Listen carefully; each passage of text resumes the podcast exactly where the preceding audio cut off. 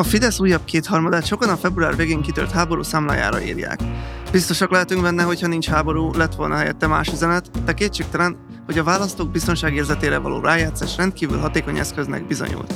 De mi múlott ez? Mitől talált be ennyire a békepárti narratíva? Csak a kormányzati irányítású média gépezett a válasz, vagy ennél mélyebbek az okok? Lett volna egyáltalán esélye az ellenzéknek felvenni a versenyt egy ellen narratívával? Szakértő vendégünkkel azt is boncolgatjuk, hogy mi következik mindebből az előttünk álló választásokra nézve.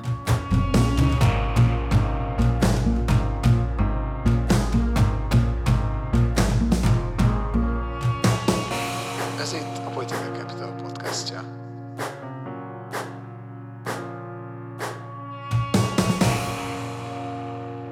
Sziherle Patrik vagyok, a Political Capital elemzője. Üdvözlöm vendégünket, Szabó Andrát, az ELKH Társadalomtudományi Kutatóközpontjának igazgatóhelyettesét, illetve kollégámat, Gyuri Lórántot, a Political Capital geopolitikai elemzőjét. Sziasztok! Szerbusztok, jó napot kívánok! Jó napot kívánok! Akkor vágjunk is bele egy általánosabb kérdéssel. Túl vagyunk egy nagyon hosszú, sokak szerint elképesztően brutális választási kampányon.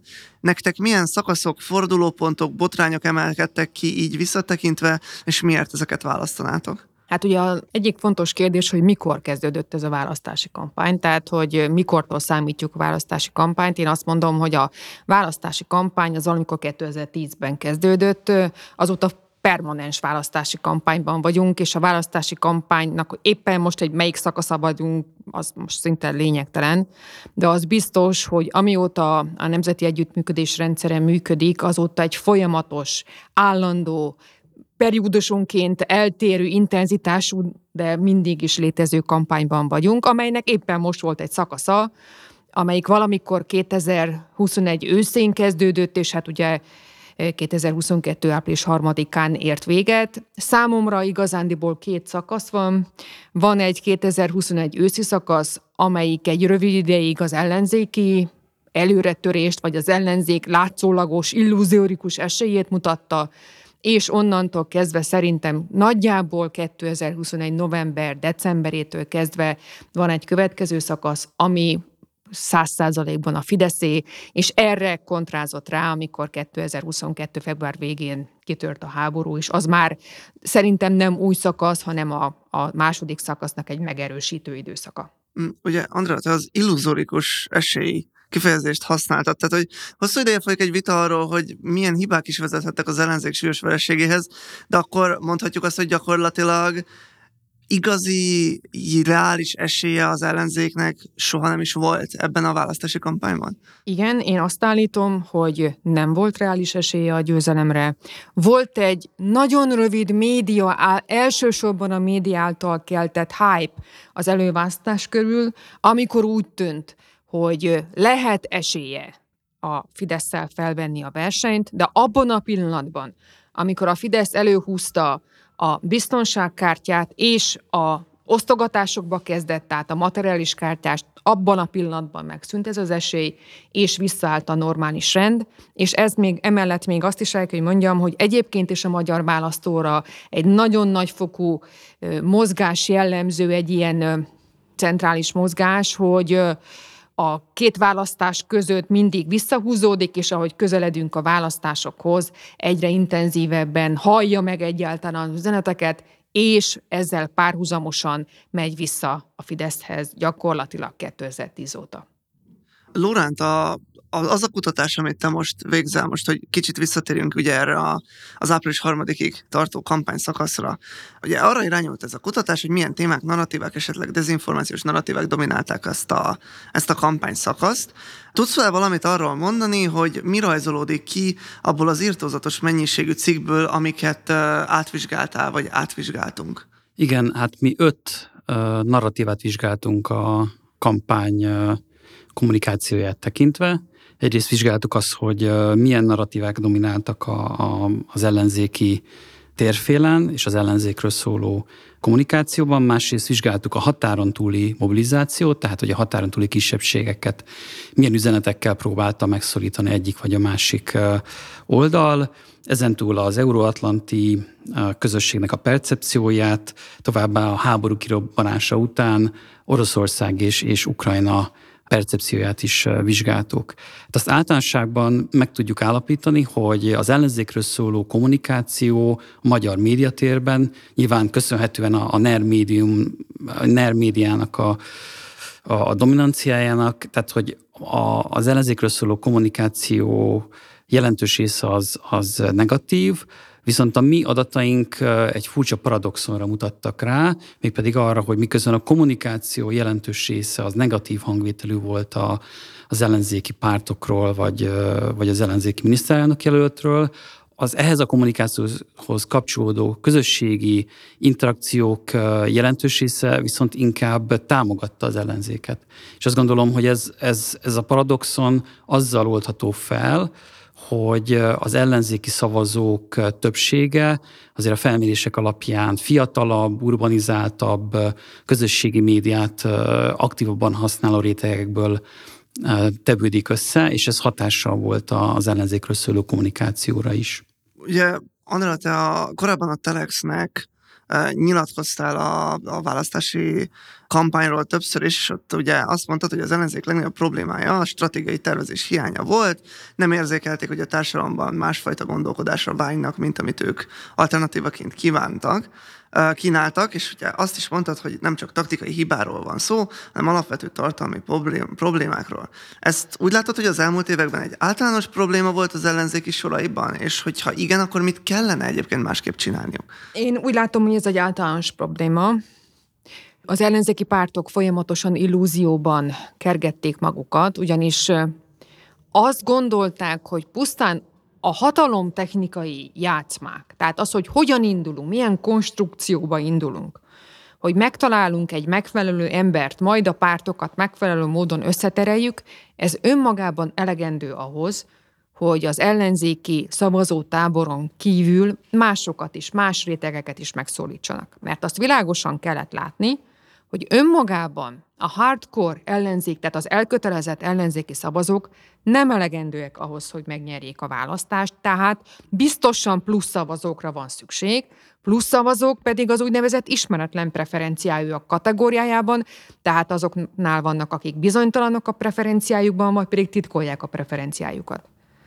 És a választási kampány, amit én nevezek első szakasznak, tehát abban az időszakban elterjedt egy olyan alapvetően hibás elképzelés, hogy van lecsorgó Fidesz szavazó, továbbá a Fidesz szavazat szerző képessége korlátos, tehát a Fidesz a maximumán van, innentől kezdve, akik a bizonytalanok és az ismeretlen preferenciája kategóriájában vannak, azok abóvó automatice ellenzéki szavazók.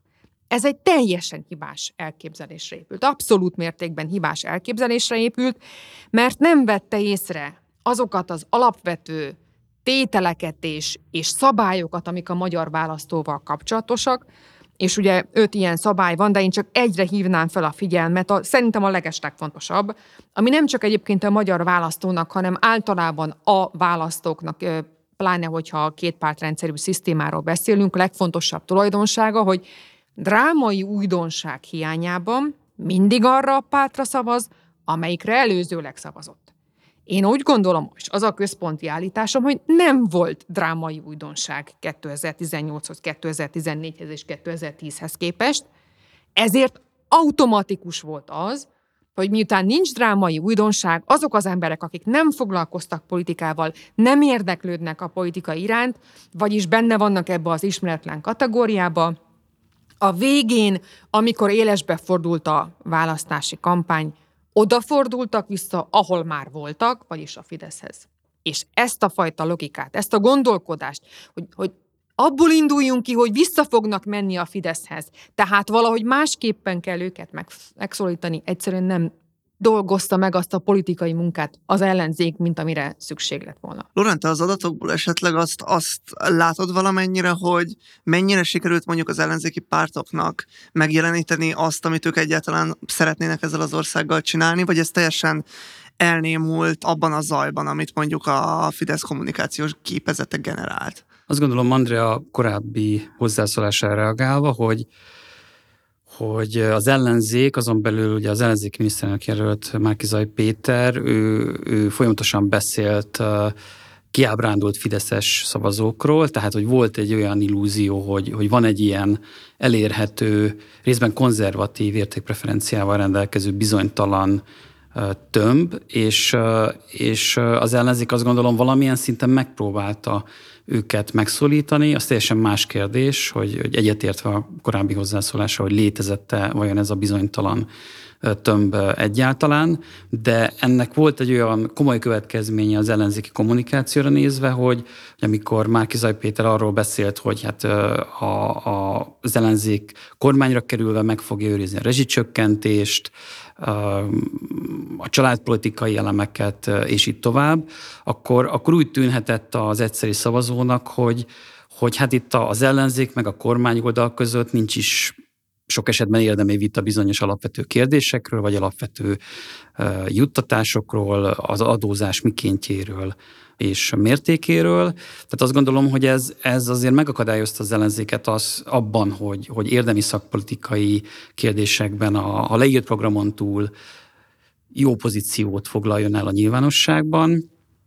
Ugyanakkor a, a, az adataink arra mutatnak, hogy abban viszont nagyon komoly hátrányuk volt, hogy mennyiben tudták az üzeneteiket eljutatni a célközönséghez, mennyiben tudták ezt a hatalmas neres média fölényt valamilyen módon kompenzálni, és hát tudjuk, hogy emögött mind stratégiai, mind személy, mind strukturális okok voltak, hogy, hogy ezen igazából nem tudtak túllendülni, és, és a Fidesz egy hatalmas ugye, médiabuborékban, egy hatalmas médiabuborékot fenntartva kommunikált sikeresen saját célközönségnek, illetve az ellenzéknek is.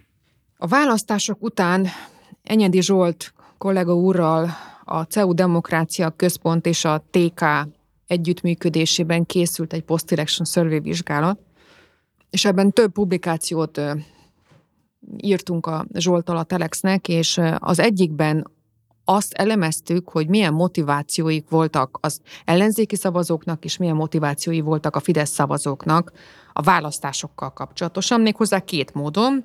Egy úgynevezett nyitott kérdéssel, tehát amikor teljesen szabadon asszociálhattak az emberek, és ez volt az első, és aztán utána felsoroltunk 15 vagy 17, már nem is emlékszem, tehát nagyon sok okot, hogy, hogy mondják meg, hogy milyen motivációk alapján szavaztak a fideszesek a saját pártjukra, és az ellenzékiek az ellenzékre.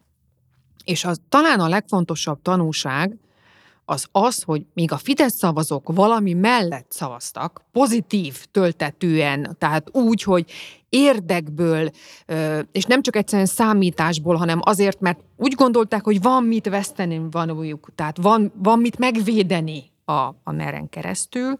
Az ellenzéki szavazóknál egy ilyen dac, valami ellen való szavazás történt, tehát még az egyik oldalon történt egy, egy nagyon erős, integrált szavazói tömnek a kiállása. Valami mellett, egy identitás alapon, hogy ilyen szakszavakat használják, egy identitás alapon történő szavazás, az ellenzéki oldalon látszott, hogy hogy, hogy egy cél lebegett a szemük előtt, leváltani a Fidesz, de ezt nem lehet oly módon, hogy nincs mögötte egy identitás. Tehát nem lehet önmagunkon túlmutató rétegeket megszólítani anélkül, hogy ne legyen egy történetünk, egy sztorink, ezt ne adjuk el megfelelő módon, hogy ne adjunk identitást az embereken, ne emeljük fel, tehát ne, ne legyen egy lélek, ami mögötte van, és ez rettenetesen hiányzott az ellenzéki kampányból. Erre mondtam azt, hogy voltak taktikai hibák is, voltak alapvető stratégiai hibák.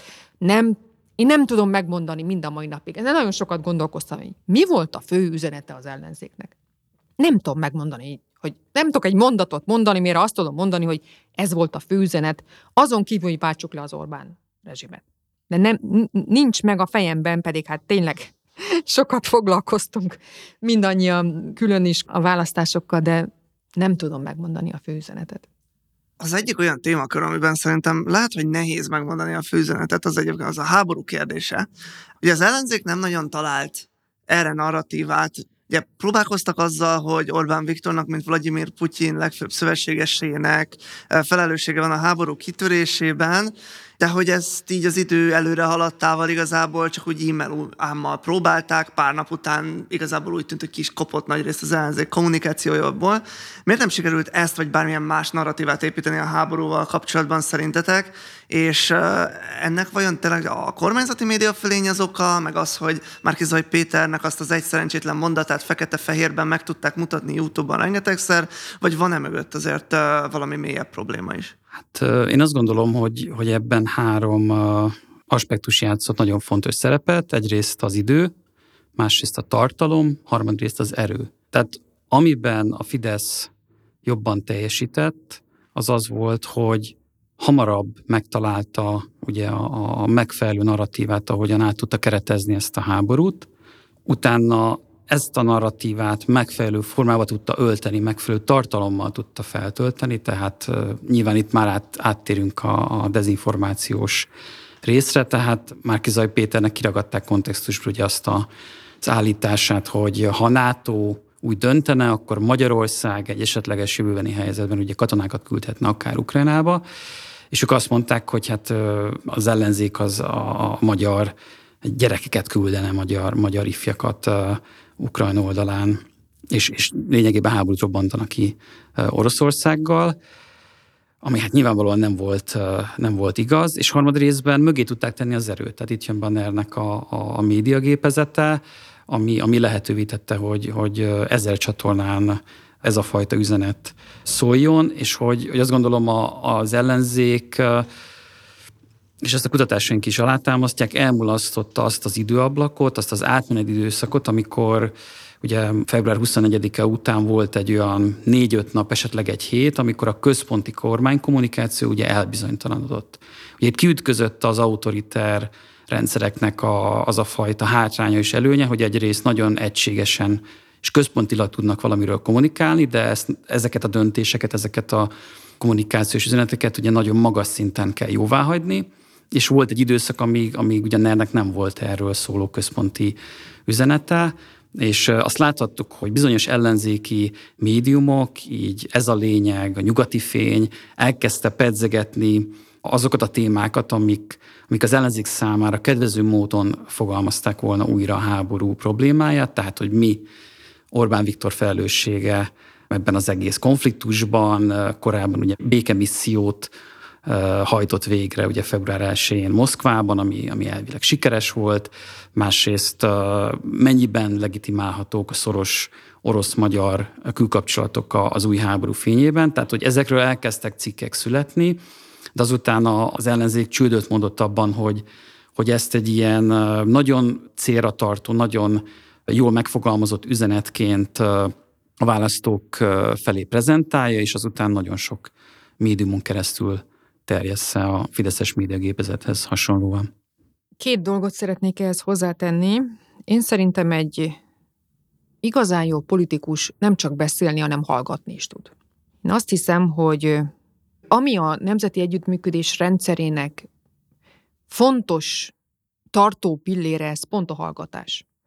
Tehát képes arra, hogy akár napokig is egy témát eltávolítsa magától, amíg le nem szondázza egyrészt a környezetet, a külső, nyilvánvalóan a külső környezetet, tehát a szövetségeseknek és másoknak a reakcióit, másrésztra a társadalom reakcióit, és hát tudható, szóval azért ez, ez szűk szakma, tehát keringtek a hírek arról, hogy azért volt az a bizonyos, és most idézőjelbe teszem, stratégiai nyugalom, tehát körülbelül három napon keresztül azért nem beszélt a miniszterelnök, mert tesztelték ezt a két részt, tehát a külső környezetet és a társadalmi reakciókat, Miközben az ellenzék már mindenféle dolgokat beszélt, már legalább két különböző narratívát mondott el, ahelyett, hogy ők is egy kicsit próbáltak volna rendet vágni a saját gondolkodásukban, egységes kommunikációt kialakítani, és ha már kialakítottak egy egységes kommunikációt, akkor legalább amellett kitartani. Mert ezt nem mondtad, hogy még... Ne,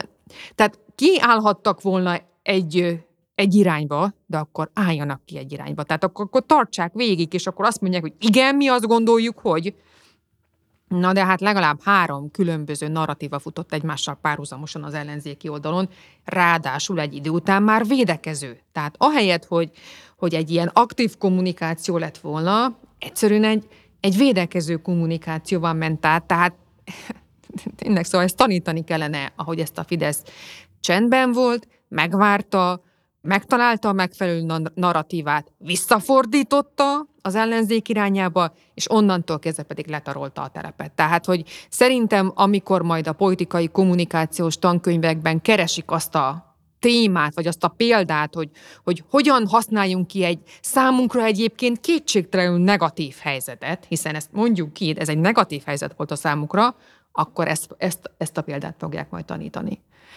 És hát ugye a másik, amit én, én nagyon hiányoltam, hogy nem láttam a stratégiai irányát az ellenzéknek a háborúval kapcsolatosan. Tehát amíg az elején, az első egy-két napban, ugye ki háború mellette kiállás, akkor tüntetés szervezése, menjünk és segítsünk, és tényleg próbáljuk, és aztán utána, mint hogyha nem tudták volna megfogni, hogy mi a lényeg ennek az ügynek. De ha már nem tudják megfogni, és nem tudnak egy irányban mozogni, akkor viszont azt tanítják a kommunikációs tankönyvek, hogy akkor teljesen el kell hagyni a témát, és egy másik témára kell fellépni, mondjuk a materiális témákra, mondjuk a társadalmi problémákra. Szóval valamire, ami nem az, ami az általános és folyamatos védekezés, hanem akkor, akkor valami egészen újra kell eh, építkezni, és ez, és ez nagyon, nagyon hiányzott az ellenzéki oldalon.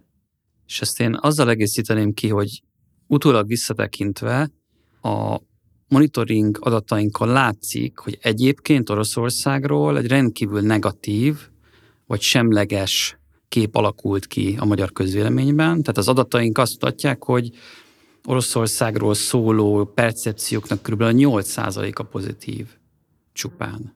Tehát ez azt mutatja, hogy, hogy ugyan részben a, a kormánypárti médiumok, részben oroszbarát médiumok megpróbálták ezt a háborút átértelmezni, vagy a Krem narratívái szerint tálalni, de az a tény, hogy, hogy napi szinten ugye ömlik ránk különféle hírek, tömkeleg az orosz háborús bűncselekményekről, és, és hasonló háborús eseményekről, az azt eredményezte, hogy, hogy Oroszországnak rendkívüli módon leromlott az ázsiója, ezt egyébként ugye reprezentatív kutatások is alátámasztják, tehát, tehát azt gondolom, hogy ez megerősíti azt a tényt, hogy, hogy milyen komoly stratégiai hibát vétett az ellenzék, mert hogy elvileg feléjük kellett volna lejtsen a pálya a háború tekintetében. Tehát térjünk át egy kicsit a közösségi médiára. Nekünk több korábbi kutatásunk is igazából azt próbálta felmérni, hogy az úgynevezett online trollok hogy viselkednek a magyar Facebook térben. És itt azt láttuk, hogy mind, kormány, mind a kormány, mind az ellenzéki oldal üzeneteit terjesztették valós és hamis Facebook felhasználók is úgy, hogy gyakorlatilag csak egy szöveget rengetegszer bemásoltak különböző Facebook bejegyzések alá. Egy a háborúpárti ellenzék békepárti Fidesz ellentétet tárgyaló kommentet, ugye a választások előtti utolsó két-három hétben igazából egyetlen egy profil több mint 1700 alkalommal másolt be különböző Facebook beszélgetésekbe. Mondhatjuk el, hogy ez valamiféle kampánystratégia lehet, értelmezhetjük ezt kampánystratégiának, és hogyha igen, akkor ez mennyire befolyásolhatja vajon a közvéleményt? Hát bizonyára kampánystratégia, hiszen ennek megvan a megfelelő eszközrendszere, tehát ezen semmi újdonság nincsen már az amerikai elő, nem a mostani, már az azt megelőző amerikai elnök választáson voltak ennek jelei, de azt kell figyelembe vennünk, hogy a magyar társadalomnak nem monolit jellegű információs hálózata van, hanem sokkal inkább plurális jellegű, az ami azt jelenti, hogy általában az emberek többsége, és itt most tudom, hogy szembe megyek azzal, amit szokás mondani, de hiszen most fog majd megjelenni erről egy cikkünk, többfajta médiumból tájékozódik, tehát elvileg a televíziót és az internetet azt nagyjából párhuzamosan használják a magyar választópolgárok körülbelül 50 éves korig. Sőt, körülbelül 50 éves korig még csak nem is a televízió a legfontosabb hírforrás, hanem a különböző internetes hírportálok, tehát nem a Facebook, hanem az internetes hírportálok, és nem egy, hanem több. Tehát önmagában az, hogy van egy hír, amit 1700-szor másolnak át és tesznek közé a Facebookon, nem fogja eldönteni a választásokat. A választásokat az dönti el, hogy minden médiumból ugyanaz az üzenet zajlik, vagy üzenet, ugyanazt az üzenetet hallják az emberek. Tehát, hogy a buborék maga rendkívüli módon zárt. Tehát nem egy üzenetnek van jelentősége, hanem a buborék méretének és a buborék zártságának. És szerintem a NER média legfontosabb tulajdonsága ez a bizonyos zártság, tehát az, hogy tökéletesen tudja bármelyik médium a nap bármelyik szakában ugyanazt az üzenetet 15-ször, 20-szor, 100-szor, 1000-szer elmondani, és ezt tudjuk, szóval ezt kísérletek mutatják, hogyha valamiről azt mondjuk, hogy fehér, akkor egy idő után az emberek valóban azt fogják látni, hogy fehér. Ez egészen pontosan arról volt szó, hogy volt egy pálcika, amiről azt mondták, hogy az rövid, és egy idő után az emberek elhitték, hogy rövid, mert hogy mindenki azt mondta, hogy rövid. Tehát ezt, ezt kísér, szociálpszichológiai kísérletek mutatják. Úgyhogy önmagában én a Facebooknak nem tulajdonítok akkora jelentőséget, egyébként az emberek maguk nem tulajdonítanak akkora jelentőséget. 50 év alatt ez a negyedik legfontosabb hírforrása az embereknek, természetesen 30 év alatt ez, ez a második legfontosabb hírforrás. És 50 év fölött, azért mondtam ezt az 50 éves korhatárt, mert akkor van egy fordulat, és 50 év fölött egyre inkább egyébként televízióból kezdenek el az emberek tájékozódni, és körülbelül 65 év fölött pedig már egyre inkább monolit módon televízióból kezdenek el szinte kizárólag hírforrásokhoz jutni, és ezért egyre inkább az a legfontosabb, hogy a televíziós hírekben, illetve a televíziós kontextusban mit hallanak az emberek. Például mondjuk a foci mérkőzések egy, szüneteiben azokban a bizonyos egyperces hírekben, amik nagyon gyakran jelennek meg a magyar médiumokban. Én annyiban mondanék egy picit ellen a közösségi média használat tekintetében, hogy szerintem azok számára, akik használják ezeket a médiumokat, ott a, a trolloknak lehet valami fajta szerepük. Mi korábban vizsgáltuk regionális szinten, hogy például Oroszországgal vagy Kínával kapcsolatos alulról szerveződő kommenteket vagy percepciókat kikálítják elő, mennyien fogyasztják, és, és, és ez, ez az egész dolog hogyan néz ki regionális tekintetben. És az volt a fő, egyik fő következtetésünk, hogy a, az online kommentelők azok egy nagyon kicsi úgynevezett ilyen magcsoportot alkotnak. Tehát, hogy a közösségi médiát fogyasztó emberek, közönség jelentős része, ők nem, nem igazán aktívak ezeken a platformokon, tehát elsősorban passzív hírfogyasztásra használják a platformokat, így, így például a Facebookot. Tehát azt gondolom, hogy ilyen szempontból ez a fajta troll stratégia, vagy troll aktivitás jelenthet valami fajta előnyt, hiszen ők ahhoz a kisebbséghez fognak tartozni, akik, akik meghatározzák azt, hogy egy nagy többség, akik, akik egyébként fogyasztják ezeket a médiumokat 50 év alatt, ők mit gondolnak a kommentekben folyó vitákról, ezek hogyan befolyásolják ugye azokat a szerkesztői tartalmakat, pro vagy kontra, amelyek megjelennek. Tehát azt gondolom, hogy a, a troll hadseregnek és a troll stratégiának megvan a, a maga jól definiálható szerepe ebben a dezinformációs harcban. Az más kérdés, hogy nyilván a, ha a médiafogyasztás egészét és a nyilvánosság egészét nézzük, akkor ez, ez nagyon sok esetben nem tud más területeken érvényesülni. Ugorjunk szerintem így a végére a, a jövőhöz egy kicsit. Ugye most már, mondjuk azt, hogy most már valójában nem az az igazi kérdés, hogy mit csinált az ellenzék rosszul, hanem hogy mit lehetne ugye jobban, másképpen a jövőben. A választás után addig sikerült nagyjából minden szereplőnek eljutnia, hogy le kell menni vidékre, ami egy kicsit leereszkedő és önmagában üres is. Közel három hónap telt el a választás óta, az azóta megjelent kutatásokból, cikkekből, beszélgetésekből kirajzolódik-e már bármi, ami valamilyen módon iránytűül szolgálhatna Orbán Viktor mindenkori ellenzéke számára? Én azt gondolom, hogy egy ilyen katasztrofális vereség után, ami 2022. április 3-a után volt, minden politikai erő számára a legfontosabb fegyver a csend, a nyugalom. Az, hogy átgondoljuk, hogy mit kell tenni, és nem kell beszélni. Szerintem hibás az, hogy egyáltalán megszólalnak, hiszen úgy beszélnek, mint hogyha, mintha már feldolgozták volna ezt a traumát, a traumához vezető utat, és már látnák a kiutat. De ez nem így van.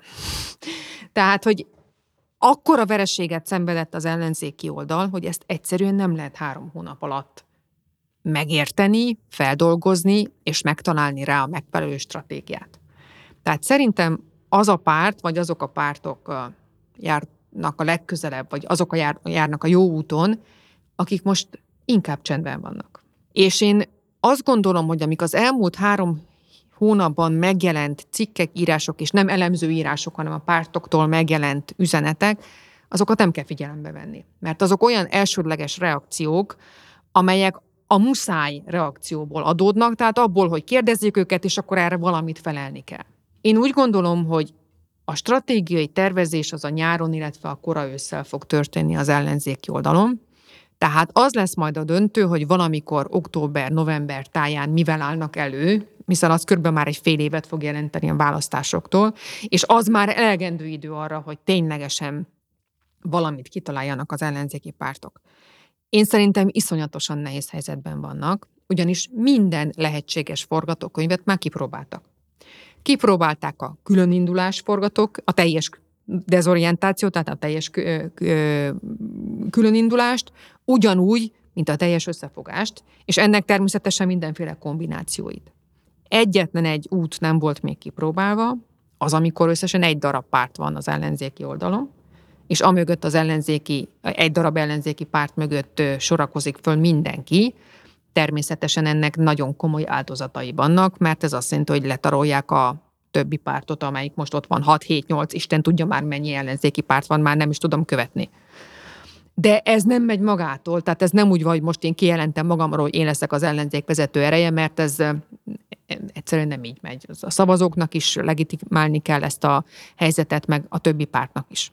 Szóval én azt gondolom, hogy iszonyatosan nehéz helyzetben vannak, mert tartalmi üzenetekben is hiány van. Tehát nem elég, hogy a stratégiában hiány van, nem tudnak mit mondani, nem látják, vagy legalábbis én nem látom, hogy merre próbálnak mozogni, szerintem egyetlen irány van, ez pedig az esetleges megélhetési válság irányába való elmozdulás.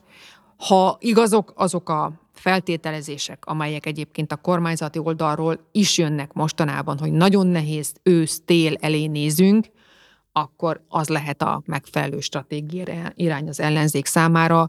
Meglátjuk, hogy képesek lesznek-e erre üzenetekkel, és nem csak egyszerű, tehát ez nem csak egyszerű marketing, ez nagyon fontos megérteni. Nem, nem PR-ról és marketing problémákról beszélünk, hanem ennek a tartalmáról, ennek a tényleges tartalmáról beszélünk. Szabó Andra, Győri Lóránt, köszönöm, hogy itt voltatok, gyertek máskor is!